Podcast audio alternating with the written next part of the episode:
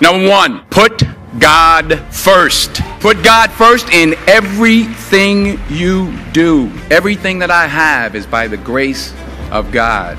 Number two, fail big. That's right. Fail big. Today is the beginning of the rest of your life, and it can be, it can be very frightening. It's a new world out there, it's a mean world out there, and you only live once.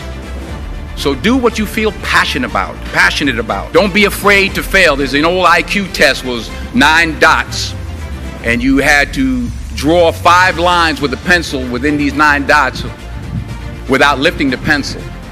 The only way to do it was to go outside the box.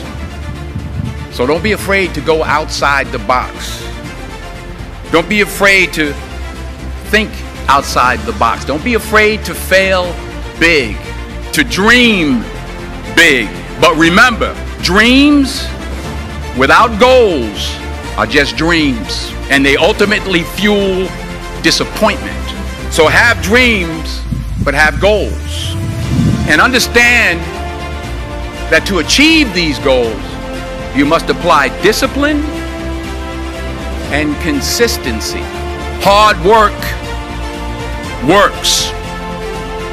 Working really hard is what successful people do. Number three, I don't care how much money you make, you can't take it with you. It's not how much you have, it's what you do with what you have.